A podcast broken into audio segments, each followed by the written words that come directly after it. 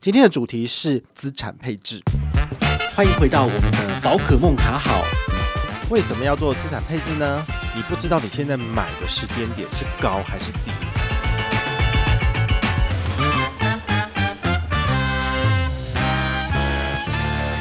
今天要跟大家聊聊资产配置。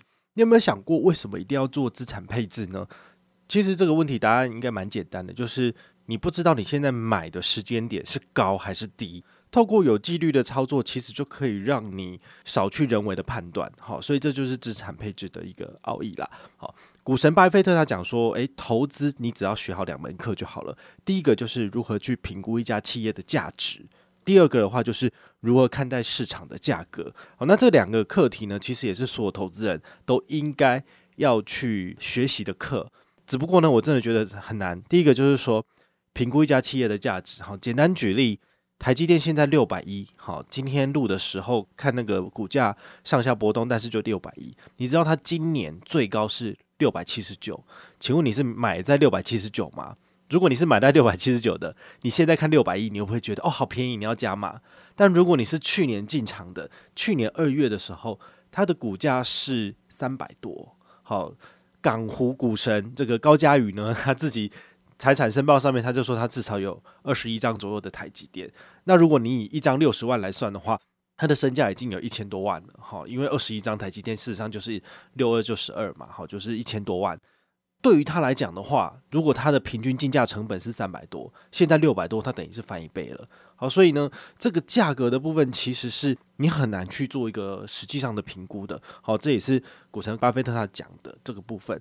那第二个的话呢，就是说，诶，看待市场价格的部分，好，就是说你的投资心理学，哈，你自己的这个正确的投资心态有没有建立起来？如果没有建立起来的话，你就会有所谓的恐慌，包括就是你当初如果是觉得说，哎，六七九的时候，市场上大家都讲说可以再进上看八百，然后你觉得六七九很便宜，你就进了，结果你就被套在高点。那你如果是想要做波段操作的人，你就会很痛苦了，因为你现在等于是六百亿，你还是赔了多少？赔了五十几块嘛。你赔了五十几块的情况之下，其实现在要你脱手，你就觉得很难。那要怎么去解决，就是评估一家企业这个价值的问题哦？我觉得其实有一个方法可以解决哈。第一个就是说，你如果你使用的是全市场指数型的 ETF 哈，比如说 SPY 哈，之前有介绍过了，或者是 VT。好，VT 的话就是全股票型的 ETF，那 SPY 的话就是全美前五百大企业。好，这都是非常具有代表性的，或者是台湾的话就是零零五零，你就可以有效的去降低这个所谓的选股或者是评估企业的风险。之前有讲过，就是 SPY 里面呢，苹果的市值哈只占 SPY 总市值里面的百分之五、百分之六而已。所以说，就算苹果这家企业忽然间消失了。你的这个 SPY 的投资顶多只是掉了百分之五而已，好，就一百块变九十五块，好像就感觉起来就是没有想象中的那么有压力，好，所以这就是所谓分散风险的这个部分。那第二个难题的话，就是你要怎么去看待这个市场价格的部分？哦，我觉得这个基本上我们没有那么敏锐的市场的所谓的敏锐度，所以我们很难去直接觉得说，诶，现在这个时间点就是应该要买进，现在这个时间点就是应该要卖出。好，所以你我们可以用一种方式来帮我们做一个比较聪明的决策。好，比如说我们设定的资产配置是以股票百分之七十五，那债券百分之二十五的时候，那你每一年度来重新检视你的投资组合。好，因为市场会有涨跌嘛。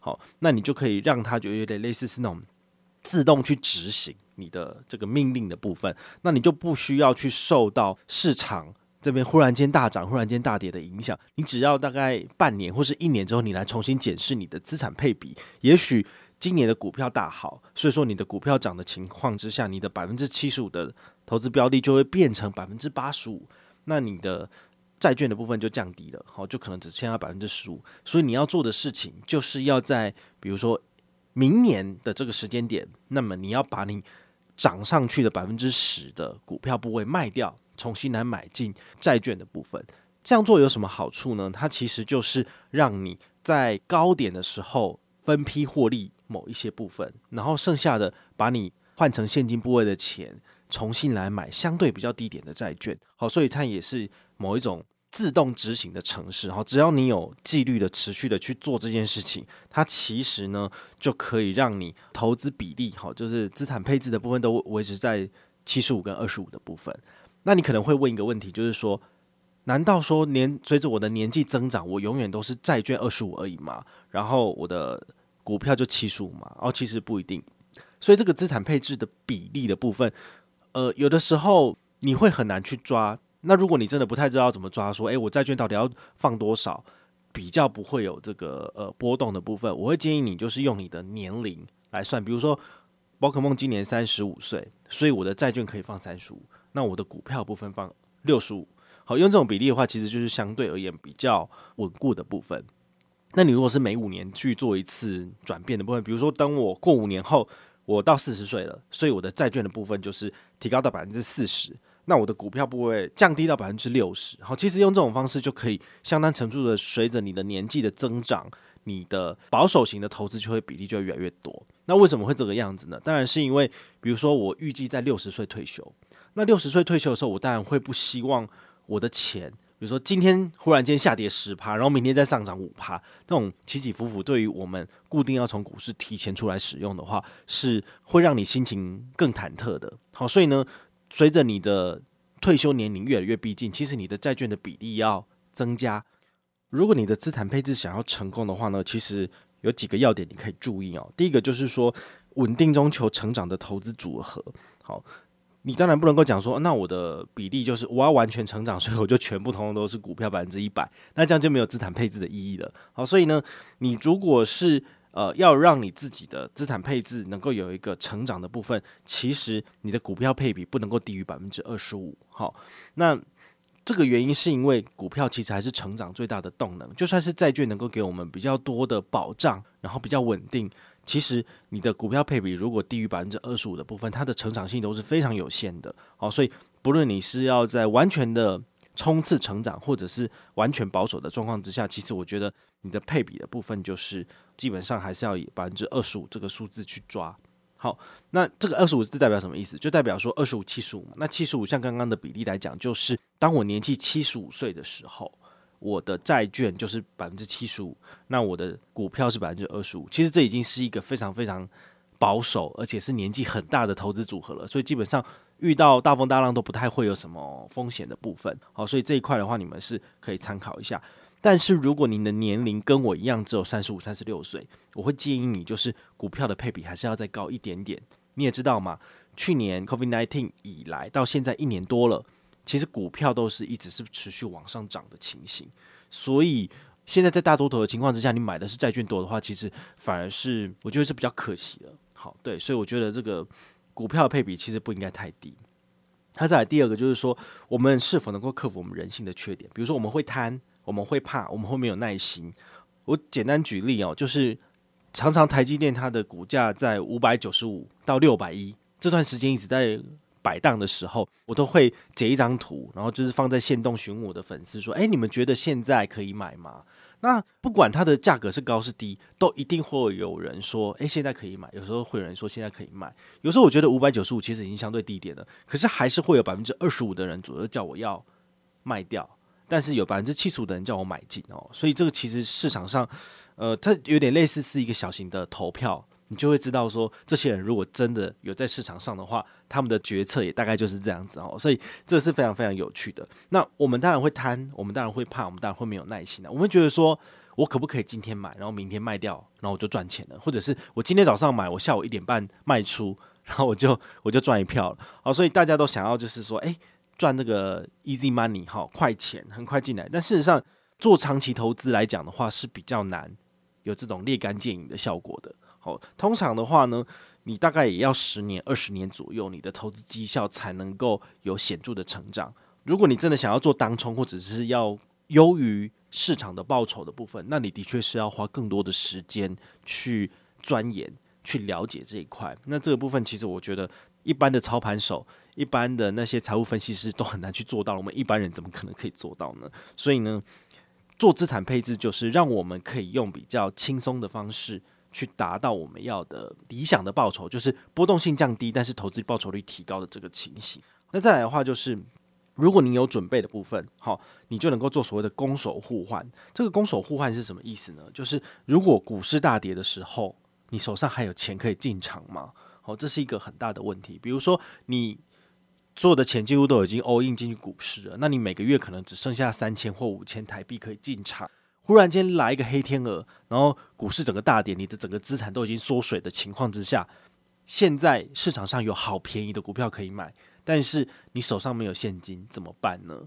好，所以呢，我觉得除了一般的紧急预备金你要准备好之外，好，你还是需要有一些钱是叫做闲钱，随时可以进场的这个情形。那当然，你也可以去呃做更进阶的探讨，就是比如说你有额外的五十万，你五十万要进场，现在已经开始走跌了，你是要在第一个时间就把五十万丢进去吗？那你是不是还是买在这整个就是往下跌的？相对高点，那你是不是可以，比如说你把它分成十份资金，每一份是五万台币，然后呢，它比如说现在高点，呃，像台积电是六百亿好了，它如果跌到，比如说五百五，你就加码五万；如果跌到五百，你再加码五万，那你的资金就可以分批进场，可以依比例去吃到最低的这个部分。好，所以这是一个比较进阶的操作哦，它不是所谓的教你要去做当冲，而是教你在。遇到怎样的市场状况的时候，我们可以预先假设我们有这一套投资策略，然后用这种方式来分批进场、分批所谓的布局啊。但是它有没有可能在你还没布局完毕之前，它就回弹呢？有可能，因为去年的 COVID-19 也是这样子哈，就是三月底的时候，它开始往下跌了。那有市场恐慌出现的时候，其实很多人都是离场的，所以。就价格降低嘛，那有些人想说，诶，那我就呃按照比例，比如说跌百分之十的时候，我就加码一波钱，再跌百分之十，再加码一波。但是它甚至没有触底，就是没有大跌到百分之三十左右，它就回弹了。好，所以这种叫做急跌急涨，涨上去的情况之下，你等于是你的钱就来不及了。好，因为你想说，诶，它可能如果回涨一点点，还可以再等一下，它还会再跌得更深。但没有，好，所以它就回来了，现在就越来越高了，好，所以呢，这部分我觉得，呃，有纪律的去做投资，其实是有办法让你就是摒除这个人性的贪跟人性的怕，可以把钱这样子一比例放进去哦，这是很重要的，好，所以纪律的操作这是第四点，也是非常重要的。如果你没有按照你当初设定的比例进行调整，比如说每年来去做一次调节。好，七十五二十五的比例，每年都要去这样子去做呃调整。如果都没有去做调整的部分，过了一年之后，它的比例一定会变掉。那这样其实你的资产配置的意义就不见了。好，所以这是很重要的。那再要跟大家聊是说，像资产配置这样东西，到底有没有缺点呢？好，如果你没有一个正确的投资信念的部分，其实你也是一样会被这个人性的贪、人性的害怕跟没有耐心，觉得说啊。我好不容易操盘了半年，结果都没有赚钱，我就要离开了。那我就想说，呃，那我去找其他投资标的好了。如果是这样的话，其实真的都是没有办法在市场上存活的。好，这个是没办法的事情。好，所以呢，呃，我希望大家不要只是想要做短打，或者是赚了就跑，因为这样子的投资概念就基本上跟赌博无异。好，你就只是把你的钱拿到这个有点类似像这个游乐场里面，然后就是钱吃饺子老虎。就是几率，然后来决定到底会不会赚钱。我觉得这样是还蛮愚蠢的一件事情啊、哦。好，所以请大家就是呃，还是要特别注意。那像我们台股的部分，我们前几天有一个新闻报道讲说，我们那个当冲的这个部分有百分之六十到百分之七十的交易量都是当天早上买进，然后收盘之前就卖出哦。那这是为什么呢？因为大家都是只想赚快钱，好，所以这没办法，大家不想要把钱。